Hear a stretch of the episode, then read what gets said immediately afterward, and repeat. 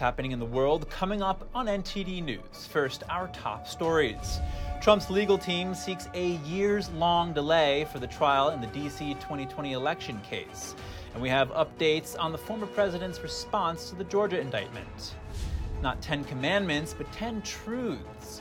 Presidential candidate Vivek Ramaswamy shares what he calls the most important truths. They include God, family, and the country. Hawaiians come together in Lahaina.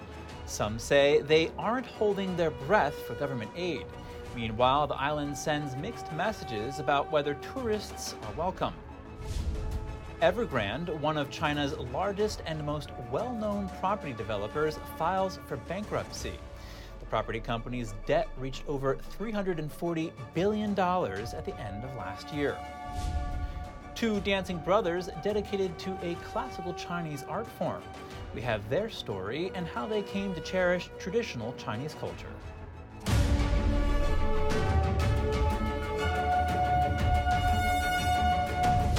Welcome to NTD News Today.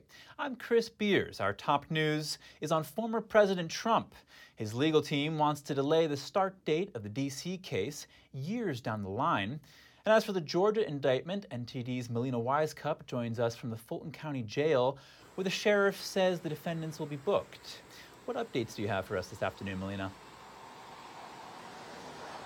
Good afternoon, Chris. Yes, in a turn of events, former President Trump has canceled that press conference that he scheduled for next Monday in New Jersey, meant to refute this Georgia indictment. We'll read you exactly what Trump had to say about why he's canceling this press conference. If we should, if we could just show it on the screen here as I read it.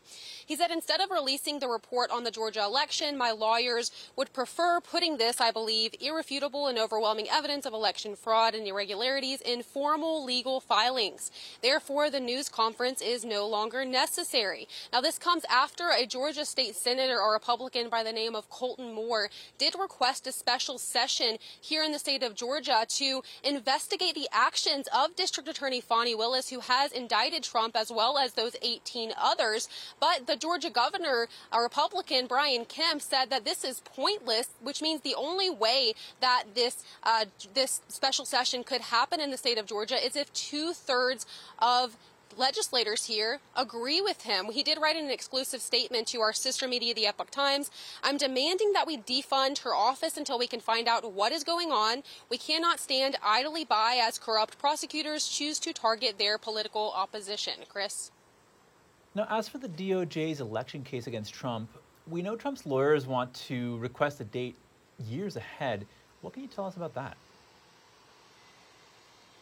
So his lawyers did request an April 2026 start date for that trial that the DOJ is leading against former President Trump regarding the 2020 election. They argue that they just don't have enough time to review all the documents that are included here that Trump is being charged with. They say there are 11.5 million documents, which, if on, stacked on top of each other, would amount to a 5,000 foot high stack of papers. So they say it's impossible for them to meet that January 2nd deadline deadline that special counsel Jack Smith had previously requested. Ultimately, it is up to the judge as to which uh, start date is for that trial. We're, we're watching that in the D.C. case, but we're also watching for whether or not the judge confirms the district attorney's March 4th proposal for that trial date here in the state of Georgia. All right. Thank you, Melina. A federal judge in Delaware dismisses two misdemeanor tax charges against Hunter Biden. The president's son allegedly failed to pay taxes on time in 2017 and 2018. The charges were part of his now defunct plea deal. They were dropped at the request of special counsel David Weiss. Closing the book on that case enables him to pursue new charges in California or Washington, D.C. IRS whistleblowers told Congress they recommended charging the president's son with six felonies, including tax evasion and filing false tax returns. The tax case against Biden is separate from felony gun possession charges he's also facing. Presidential candidate Vivek Ramaswamy publicizing what he calls his 10 truths. They, evo- they revolve around the importance of God, family, and country. Let's take a look. Presidential candidate Vivek Ramaswamy is sharing his 10 truths. Ramaswamy took to X, formerly known as Twitter, where the list begins with God is real and there are two genders. Some other notable ones are an open border is no border, the nuclear family is the greatest form of governance known to mankind, and capitalism lifts people up from poverty. He posted the list after speaking at an event in California. At the event, Ramaswamy spoke about his past and how he became successful in the U.S. My parents came to this country 40 years ago with no money. In a single generation, I have gone on to found multi billion dollar companies and did it while marrying my wife, Apoorva, and raising our two sons. However, he went on to say that he's worried that this American dream will not exist for his sons and their generation because the country is experiencing a national identity crisis. He says that's because traditional ideals have disappeared and have been replaced by secular religions in America. Wokeism, transgenderism, climatism, COVIDism, globalism, depression, anxiety, fentanyl, suicide. These are symptoms of a deeper void of purpose and meaning in our country. He went on to say what the traditional values are that the U.S. lost, which could bring back meaning to people's lives faith, patriotism, belief in God, nation, the things we talked about. When those have disappeared, that leaves a moral vacuum in its wake. Ramaswamy made the comments just days before his first Republican primary debate. The debate is set to be held on Wednesday in Milwaukee. Five members of the Proud Boys are awaiting sentencing. Federal prosecutors recommending sentences of between 20 and 33 years for their involvement in the January 6th Capitol breach. Four members were convicted of seditious conspiracy in May. The fifth member was acquitted on that charge, but could be looking at 20 years in jail for assaulting, resisting, or impeding certain officers. He was accused of smashing a Capitol window with a stolen police shield, which prosecutors say led to the first breach of the Capitol building. Hearings for sentencing are scheduled for August 28th. Currently, the longest January 6th sentence was given to the head of the Oath Keepers, who is serving 18 years in federal prison. House Democrats seeking a probe into family separation at the Texas border the Congressional Hispanic Caucus is leading the push for an inquiry. The group sent a letter to the Department of Homeland Security and the Department of Justice. They expressed concern over the Texas Department of Public Safety's separation of illegal immigrant families. Congresswoman Nanette Barragán says the Texas governor has escalated inhumane border policies, which she says are causing harm to innocent families. The group cited reports that at least 26 families have been broken up since July 10th, with fathers arrested for criminal trespass and placed in state prison. Meanwhile, Republican Congressman Chip Roy is calling on Republicans to block funding for Homeland Security until the Biden administration improves border security. He said criminal cartels control the southern border and migrants are dying on Texas ranches and along the Rio Grande. Rio also Roy also said little children are being enslaved in the sex trafficking trade. New York City Mayor Eric Adams has requested that now defunct Manhattan Metropol- Metropolitan Correctional Center be used to house migrants. It's part effort to deal with the city's influx of illegal immigrants. A lawyer from Mayor Adams listed various sites in a letter to New York Governor Kathy Hochul. The letter requested permission from the federal government to utilize closed correctional facilities amid severe overcrowding in city run shelters. The Manhattan jail was closed down in 2021. That followed years of complaints over unsafe conditions, including sewage, floods, vermin infestations, COVID outbreaks, as well as security breaches. The Federal Bureau of Prisons said yesterday it could not comment on any discussion about the Manhattan jail. A spokeswoman for the mayor also had no comment. Coming up, Hurricane Hilary is approaching the west coast.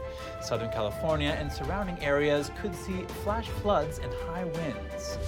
President Biden declines to give further details about his upcoming trip to Hawaii in response to a reporter's questions. And the Biden administration strikes a deal with Iran $6 billion for five American hostages. We hear from a critic of the deal when we return.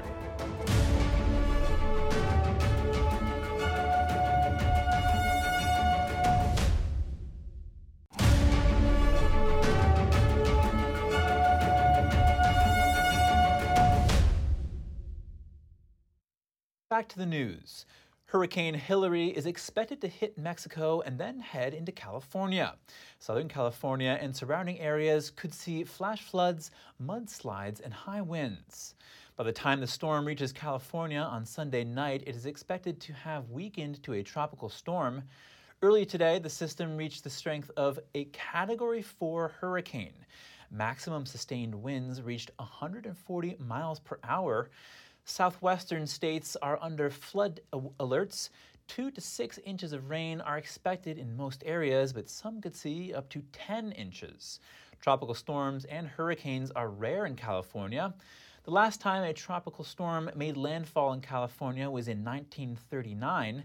The last time a tropical storm entered California after making landfall elsewhere, but impacting California, was Hurricane Nora in 2021. Hundreds of Hawaiians continue to help neighbors in Lahaina. The beachside community is sticking together following the country's deadliest wildfire in over a century. NTD's Andrew Thomas has the latest on the Maui Strong. Last week's wildfire has left much of the Lahaina community homeless.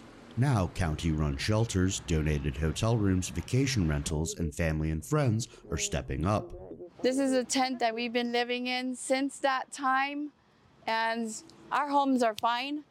Um, but we're here for our community. Our nonprofit, Na'ai Maui, is here for our community. Claudio Dortrit flew to Maui from Oahu to help with relief efforts. He said much of the community doesn't have faith in the government response. They believe that the money will go elsewhere and they're afraid that they're not going to get no money towards them, no resources towards them. So they're afraid that the government will misuse or all these organizations will misuse the money and do something else with the money and not help help the people who lost everything. Instead of waiting for local or federal government relief, the community sprang into action. We are grassroots and we're showing that our communities can do it without FEMA, without Red Cross. Our people can come in and manage their own. They don't need all of the outsiders to come in Maha'oi and tell us what to do and how to live. No, we got it. At this relief center, nearby luxury hotels have donated shampoos and body wash. Others have provided boxes of diapers, bags of rice, pallets of bottled water, cans of pineapple rings, and spam people that lost their clo- their cars, people that lost everything, and are living in neighbors' houses or whatever. They need we need to be close to them, so they can come and get supplies, so they can have a hub to come to. Last week's wildfires in Maui killed more than 100 people. More than a thousand are still missing. Andrew Thomas, NTD News. The maker of Beanie Babies says it's releasing a new limited edition bear to help wildfire survivors in Hawaii. It's named Aloha and it's gold with a rainbow ribbon and the words Maui Strong on its chest. T.Y. Warner says all profits from its sale will go to the American Red Cross. Beanie Babies come with birthdays and poems. Aloha's birthday is August 8th, the day wildfires took off in Maui. Its poem says, quote, helping each other all day long, we forever will stay Maui strong. Should tourists visit or stay away from Hawaii in the wake of the devastating Lahaina wildfires? We have more on how locals and tourists feel in the aftermath of the tragedy. The sight of tourists enjoying Maui's tropical beaches is a sharp contrast to the reality for the rest of the island. Search and rescue teams are still looking for casualties following the deadliest U.S. wildfire in more than a century. Some residents are outraged. Canadian tourist Don Bucky and his wife experienced the tension firsthand. We were out for dinner, and uh, my wife went out to use the washroom, and um, there was a, a, person out there who was um, upset that tourists were still here and and just you know wondering why we were still here. Tourist Stan Levitsky says authorities are sending mixed messages. You know, it feels like the governor is waffling, to be honest. First they said no travel, now they're saying, well, part of part of the island, it's okay. Right? And tomorrow it'll be some other story. At Kihei Cafe, business is slow. This Kihei Cafe is one of the most popular breakfast place in this town, usually it would be like line, have fun. At least 10 to 11 people, or even longer. And but right now, if you look around, it's just empty. Chef Courtney Walter is currently making meal boxes for fire survivors. The caterer says the initial anger came from a place of panic. So people freaked out, I think, and we're like, we can't have people here. And I think that's how I felt too. We're like, we can't have tourists here right now. We need to feed and take care of our own people. But there's a flip side as well. But no, we us here in Kihei and, and Wailea and a lot of places in Kula, Makawao, Paia, Haiku, those places are still running and all those people still have their bills to pay and they're single parents and they have mortgages and they own businesses. According to Hawaii's Department of Business, Economic Development, and Tourism, the island welcomed more than 9.2 million visitors in 2022. Andrew Thomas, NTD News. Reporters asked President Biden yesterday about his upcoming trip to the state of Hawaii, but the president declined to give further details. Can you tell us about your Hawaii trip, sir? No, not now. I'm going to be leaving. I'll be there on Monday. Biden is traveling to the area with the First Lady. Soon after the fires, he pledged that Hawaii will get everything it needs and authorized FEMA to provide emergency aid. But the day the news broke, he reportedly responded no comment when asked about the rising death toll. He has faced criticism for not making many comments on the disaster. $6 billion for five American hostages held in Iran. Critics are condemning this Biden administration deal. We speak to one such critic about the implications of the exchange, geopolitical analyst Brandon Weichert.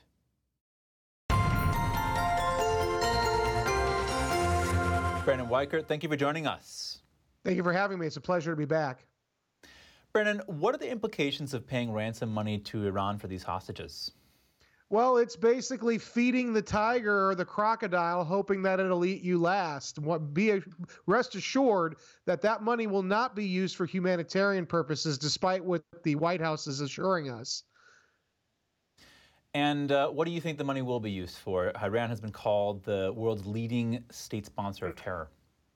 It's exactly right. That's what it's going to be used for. It'll be used for funding Hezbollah and Hamas in their ongoing war against Israel. It'll be used to build greater and more accurate precision guided missiles, longer range, as well as expanding their nuclear weapons program, all of which threaten us. Um, now, the White House announced this deal while Congress is in recess, and uh, Richard Goldberg of the Dispatch argues this is to avoid having to notify Congress. What's your take? I think Richard Goldberg is completely correct. This whole thing smells. It's a terrible deal, and we're only feeding the beast that is the mad mullahs. And it's part, I think, of a larger move by the Biden administration to ultimately get a nuclear deal with Iran, like what Obama had and that Trump had killed. And just refresh our audiences uh, about what that deal was. Yeah, basically, we would step aside and let Iran not only have a clear path to nuclear weapons, but we would also integrate Iran into the world economy and political order the way that Richard Nixon and Jimmy Carter did ultimately with China. And we all know how that ended up with China. Imagine now the crazy regime of Iran being given the same treatment. Not good for us. And so, how does the Biden administration's approach to freeing American hostages in Iran compare to that of previous administrations? Well, the Biden administration's approach to freeing uh, Iranian hostages is they're doing this very surreptitiously. At least previous administrations have been very open about the fact they were doing it. Uh, the the Biden administration is doing it through third parties, and whenever it comes up, they're lying to us about what the money will be used for. Of course, it's not going to be used for humanitarian purposes, whatever that means. It's going to be used to build up the Iranian war machine, which is directly pointed against the United States. So we're basically fueling their war machine machine under the pretext of we're getting five or six people back, which is good, but unfortunately, I don't know if it's worth it. Yeah, and now critics have said that um, a deal like this could promote future hostage taking and um, increased um, ransom money. What's your take on their perspective? I think they're 100% correct again. I think that it used to be a, a hallmark of our country's foreign policy that we do not negotiate with terrorists as official policy. And whether we like to admit it or not, whether the Biden administration thinks it's this or not, the Iranian regime currently is a terrorist organization masquerading as a state. And therefore, we have no business doing anything with them that would give them more money and more leverage. And they absolutely will do this again and become even worse abusers of the hostage taking strategy because they know they'll get something from this current administration. How do you think these kinds of situations should be handled? I don't think there should be any negotiation. I think that the threat of military force should always be on the table for these kinds of situations. Uh, I understand people don't want to be involved in the Middle East militarily anymore. I don't either. Um, but when an enemy regime like Iran takes our people hostage, we are not going to negotiate. We have the right to attack. All right, Brandon Weichert, thank you again. Thank you. When we come back, the entire police force of a small Minnesota town quits. Find out why and why a state lawmaker says it's a national problem. The Writers Guild of America met again with major studios to seek a deal. That's as the writers' strike enters its 108th day. And Bud Light resumes a sponsorship deal with the Washington Commanders football team. We'll have the details soon when we return.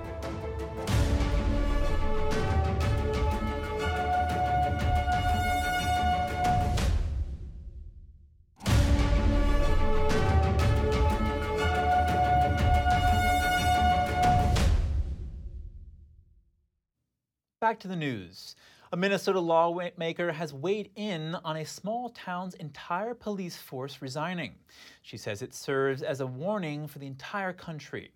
The town of Goodhue, Minnesota has a population of 1,300 and a police force of two full time and five part time officers. The entire police force resigned last week, citing compensation as the reason. Minnesota Representative Pam Altendorf told Fox News it reflects a police shortage that exists statewide. She says the crisis began during the 2020 George Floyd riots. She says the shortage hurts small town police forces because officers can be lured away to bigger cities that can afford to pay more. Altendorf says low morale is another cause of the shortage. She says the source of the issue goes all the way to the top leadership in the state. She pointed to the Defund the Police movement.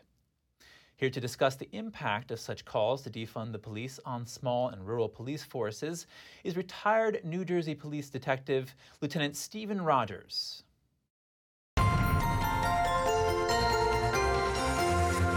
Lieutenant Stephen Rogers, thank you for joining us again. Well, my pleasure being here. Thank you. Lieutenant, what does pressure from groups like Black Lives Matter to defund the police mean to small and rural police forces across the country already struggling to attract and keep officers? Well, the police want to do their job. They want to protect and to serve. But unfortunately, these organizations that go out there and advocate the defunding of police, that riot, etc., they're actually putting a lot of pressure on these uh, political uh, operatives, these political office holders who tend to uh, support more of the bad guys, if you will, than the good guys who are the cops. And what does that look like? How does that play out exactly? Well, a chilling effect across the country with regard to uh, police wanting to do their job. They can't because you have district attorneys and prosecutors who are adopting woke policies that are providing more cover for the criminals than for the victims. The police, again, want to do their job, their hands are tied. And so, from the perspective of a police officer, you know, what's going through officers' minds? How are they affected by this overall scenario? Well, unfortunately, a lot of them, uh, you know, there's an old saying: you could do your job, and you could really do your job. Uh, my point is, is that uh, proactive policing is gone. Uh, police uh, used to go out and do a lot of proactive, poli- proactive policing, meaning you you you look into criminal elements before they actually commit crimes. Okay, they're not doing that anymore. They have to be concerned about their pensions, their future, and their families, because frankly, in their minds, and it's true, no one else is. And how is this affecting public safety uh, in these small rural areas? Well, it's affecting them rather dramatically negatively. I could tell you that uh, a lot of the cities that have uh, seen a high rate of crime uh, that crime is now spilling over into small communities across the country. So it's a very, very bad uh, effect nationwide. But like I said, now it's hitting small communities. What are the differences between the way small rural forces are affected by these sort of social movements and the way large urban forces are? Well, I'll tell you, it affects them basically the same, except that in larger cities, of course, you know, like New York City, for example, you've got 35,000 police officers. They can't even recruit enough to fill all the ranks across that city.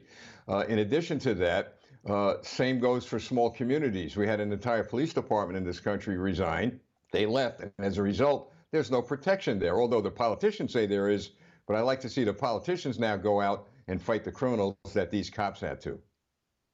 And what do you think can be do can be done to ensure public safety given all this? Well, it's going to be up to the people. They're going to have to get fed up enough to remove from office every single individual who's not supporting the police. Like I said, cops want to do their job. They don't go on this job to make money. They go on this job to protect and to serve. It's in their blood to, to commit themselves for the betterment of society. So it's going to be up to the people. And I tell the people go out, remove from office those politicians who are looking to defund the police rather than support the police. What's your message to the public about the police force? America's got the greatest police departments in the United in the in the entire world. They're great. They're good cops. They work hard.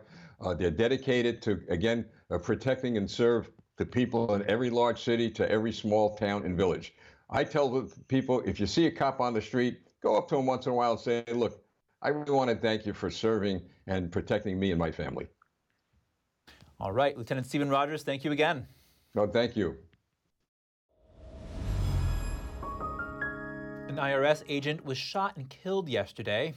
The incident happened during a routine training exercise in northern Phoenix. A spokesperson from the IRS Phoenix office said special agents were in a training exercise at a firing range when the incident occurred. The agent died shortly after being taken to hospital. No details on the agent's identity have been released. No other injuries were reported. The FBI office in Phoenix said it will oversee the investigation.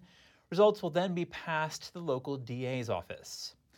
The Writers Guild of America met again with representatives of the major studios yesterday as both sides tried to resolve a 108 day writer's strike. That's according to Variety magazine.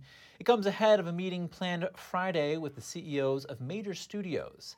The heads of Netflix, Warner Brothers, Discovery, NBC Universal, and Disney are expected to hold a joint call to discuss what comes next. A res- resolution remains elusive after the WGA responded to the latest proposal from the Alliance of Motion Pictures and Television Producers. The two sides remain far apart on several items, including a staffing minimum in TV and a viewership based streaming residual. The WGA and the studios are expected to resume negotiations today. The parent of Bud Light is partnering with the Washington Commanders football team again. It means the embattled Anheuser-Busch is the team's official beer sponsor. Anheuser-Busch and its Bud Light beer ended a deal with the team last year, while the team's previous owner was under investigation for workplace misconduct and sexual harassment allegations. Bud Light itself is still reeling over the backlash from its partnership with transgender influencer Dylan Mulvaney, but the commander's president says the organization is thrilled to partner with the company again to create a new and improved experience for fans. A news release says Bud Light will sponsor events and giveaways for Commanders fans. The beer company is also set to present a season kickoff party and host a summer concert series on the Commanders' home field. That's along with hosting pre-game festivities and offering an in-game cheering section. And if you have any news tips or feedback for the show, please feel free to email us at news.today at ndt.com. Chinese property developer Evergrande files for bankruptcy amid a real estate crisis in China. We'll return with that and more after the break.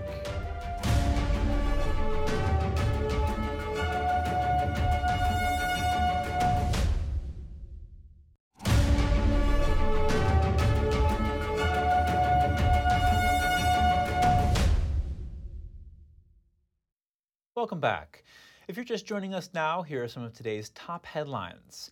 Trump's legal team is seeking to put off the trial date in the federal election case until 2026, and the former president canceled a press conference scheduled for Monday. He originally claimed he would release evidence of election fraud in Georgia. Presidential candidate Vivek Ramaswamy is sharing what he calls his 10 truths. The list he posted on X begins with God is real and there are two genders.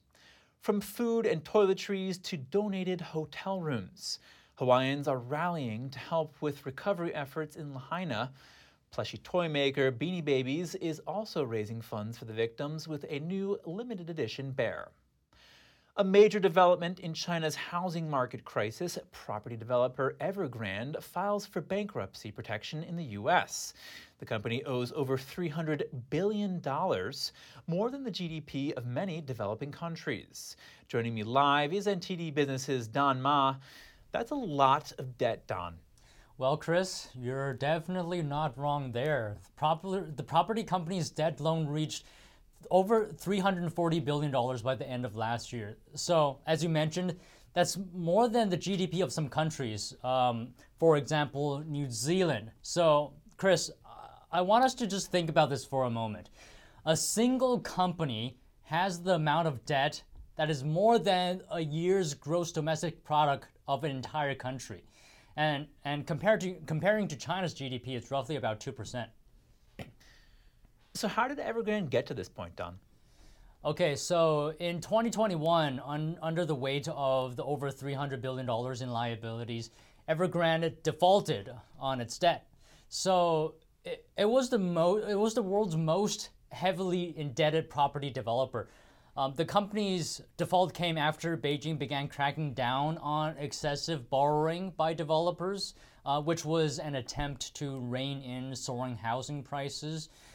And just last month, the company disclosed losses of $81 billion over the period of 2021 and 2022. So, in China, home buyers often purchase apartments prior to their completion. But right now, it seems like Evergrande's business model of getting customers to pay for properties before they are built is no longer sustainable, Chris. How is this going to affect China's housing crisis overall here? Well, it's probably going to shake people's confidence uh, in the sector even more. Um, so many developers have been dragged into this property crisis since two years ago after Evergrande. Um, Evergrande China's real estate sector was long seen uh, as a vital growth engine in China and accounted for as much as 30% of the country's GDP. But Evergrande's default in 2021 sent shockwaves through China's property markets. Um, damaging homeowners and, and the broader financial system as well in the country. Um, so, since Evergrande's collapse, several other major developers in China have defaulted on their debts as well. So, there's, there's a whole range of impacts here. What's the path forward for this company? So, earlier, um, the company unveiled its debt restructure plan. Uh, it hopes that the proposed uh, restructuring will alleviate the company's pressure of offshore debts and hoping it could help the company resume operations. But here's the thing it would require additional financing of, uh, of up to over $43 billion. So, Chris, I don't know. I, I, mean, based on its track record of defaults, where is it going to get that financing? Uh, but still, the company hopes to return to normal operations in, in the next three years.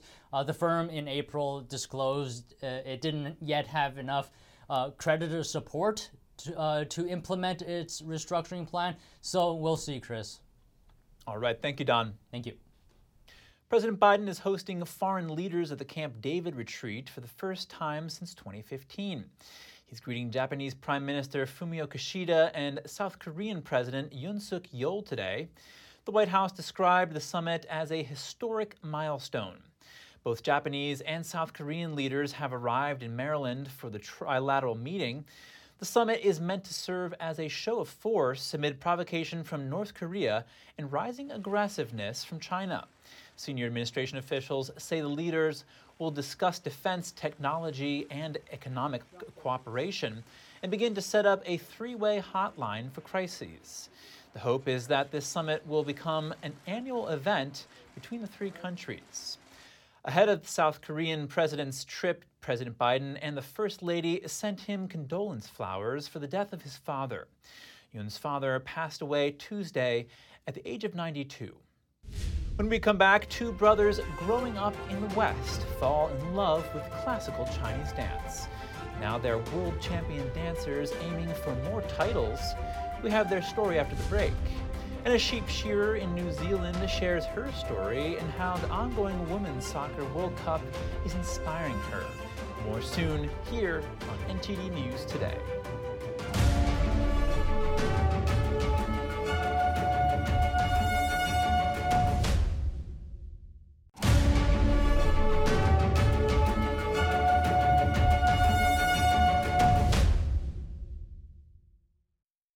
Welcome back.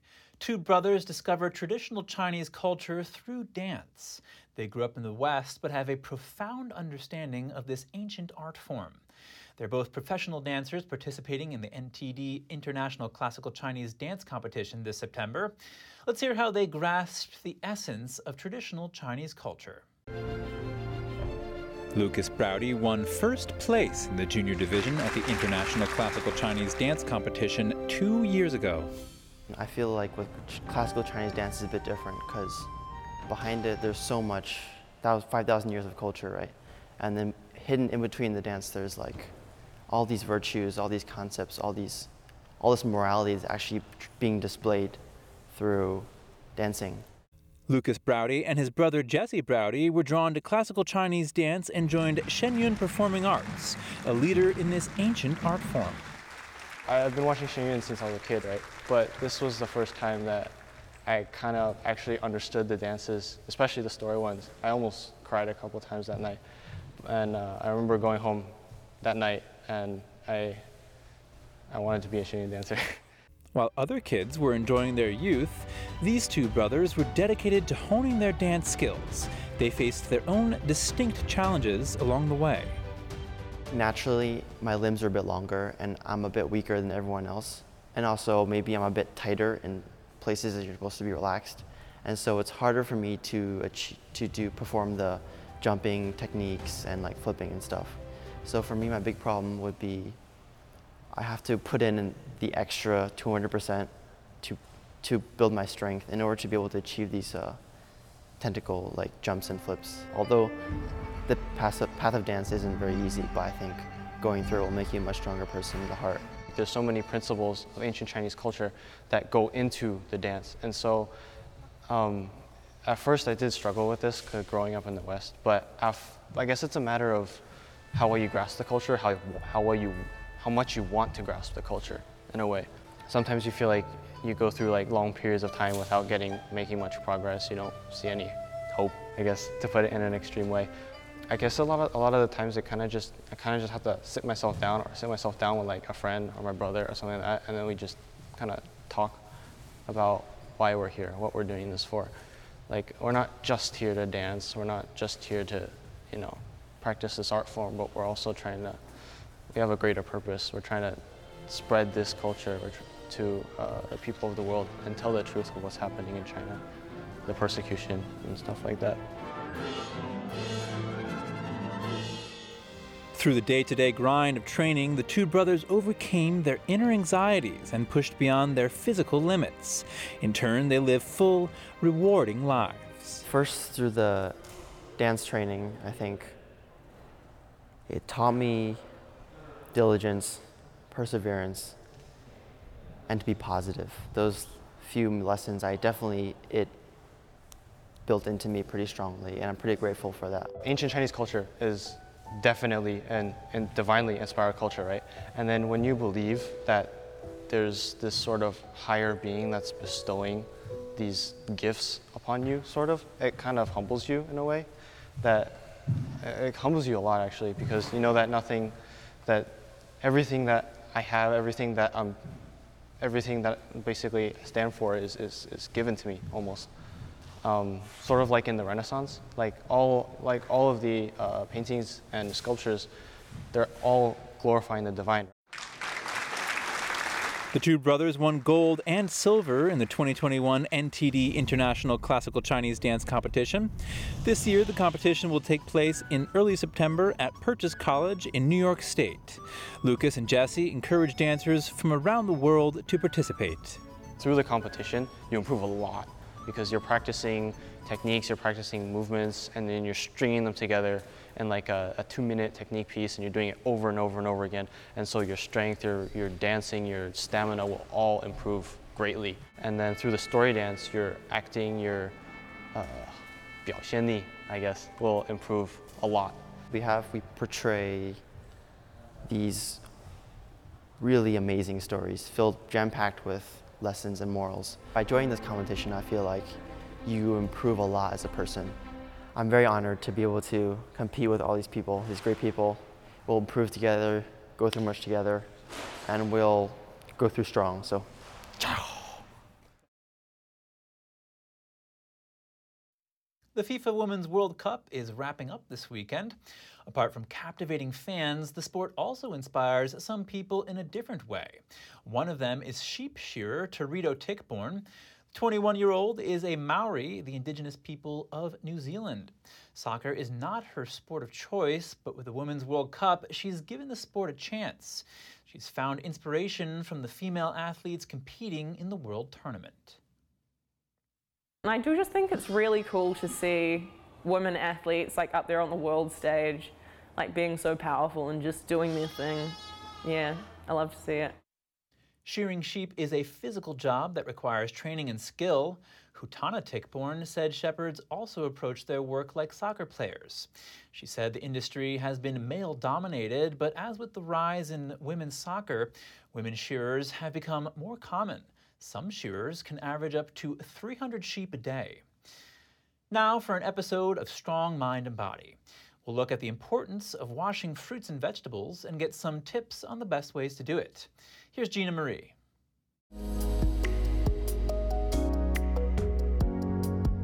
Fruits and vegetables contain essential nutrients vital for human health, but not cleaning them before eating them can leave behind pesticides, harmful bacteria, and viruses. Let's get some practical guidance on how to properly wash fruits and vegetables. This will help to minimize the risk of disease transmission.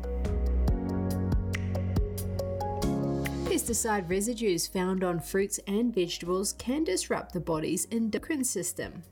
They can also harm the nervous system and even increase the risk of cancer. There are a variety of cleaning methods, such as using salt water, baking soda, vinegar, soaking in rice water, and vegetable and fruit washes. But the easiest way is to just rinse them with running water. Start by soaking fruits and vegetables in a bucket of water. Next, you'll want to rinse them under a gentle and continuous flow of running water for a few minutes. If the surface of the produce is uneven, use a soft bristle brush to aid in scrubbing. If you have concerns about the cleanliness of stem portions, feel free to cut and discard them. To obtain fruits and vegetables with lower pesticide levels, purchase seasonal produce. This is because out of season fruits and vegetables tend to have higher pesticide residues. Besides rinsing them with water, it's also ideal to cook them in an uncovered pot. This allows the pesticides, which are mostly not heat resistant, to dissipate along with the released gases. One vegetable you'll need to be careful about is raw lettuce. It's particularly concerning in light of recent incidences in Taiwan. Listeria bacteria were detected in lettuce sold at convenience stores. Raw vegetables are susceptible to contamination by harmful bacteria. Such infections can lead to sepsis or meningitis. Vulnerable populations such as the elderly and young children need to be careful. Pregnant women who contain listeria contaminated foods may face an increased risk of miscarriage. Cooking lettuce before consumption effectively eliminates the potential for illness. It's hard to imagine cooking lettuce, but in Asia it's a favoured way to prepare it. To minimise the risk of illness associated with food consumption, business, government, and consumers need to make a key effort. It starts with farmers using pesticides correctly, or better yet, using no pesticides at all. Also, regular food safety inspections conducted by regulating agencies are a must. As for consumers, make sure to choose reputable products with proper certifications. You'll also want to practice proper cleaning and cooking techniques. Are you an avocado aficionado? Shake Shack is now looking for an avocado connoisseur to be their chief avocado officer. Duties include personally inspecting and taste testing selected avocados in stores to make sure they are served perfectly. The winner will also get to participate in brainstorming sessions to incorporate avocados into the menu. A $3,000 avocado stipend is included and free Shake Shack for a year. You can go to shakeshack.com for more information. The deadline is today. Thank you for tuning in today. I'm Chris Beers.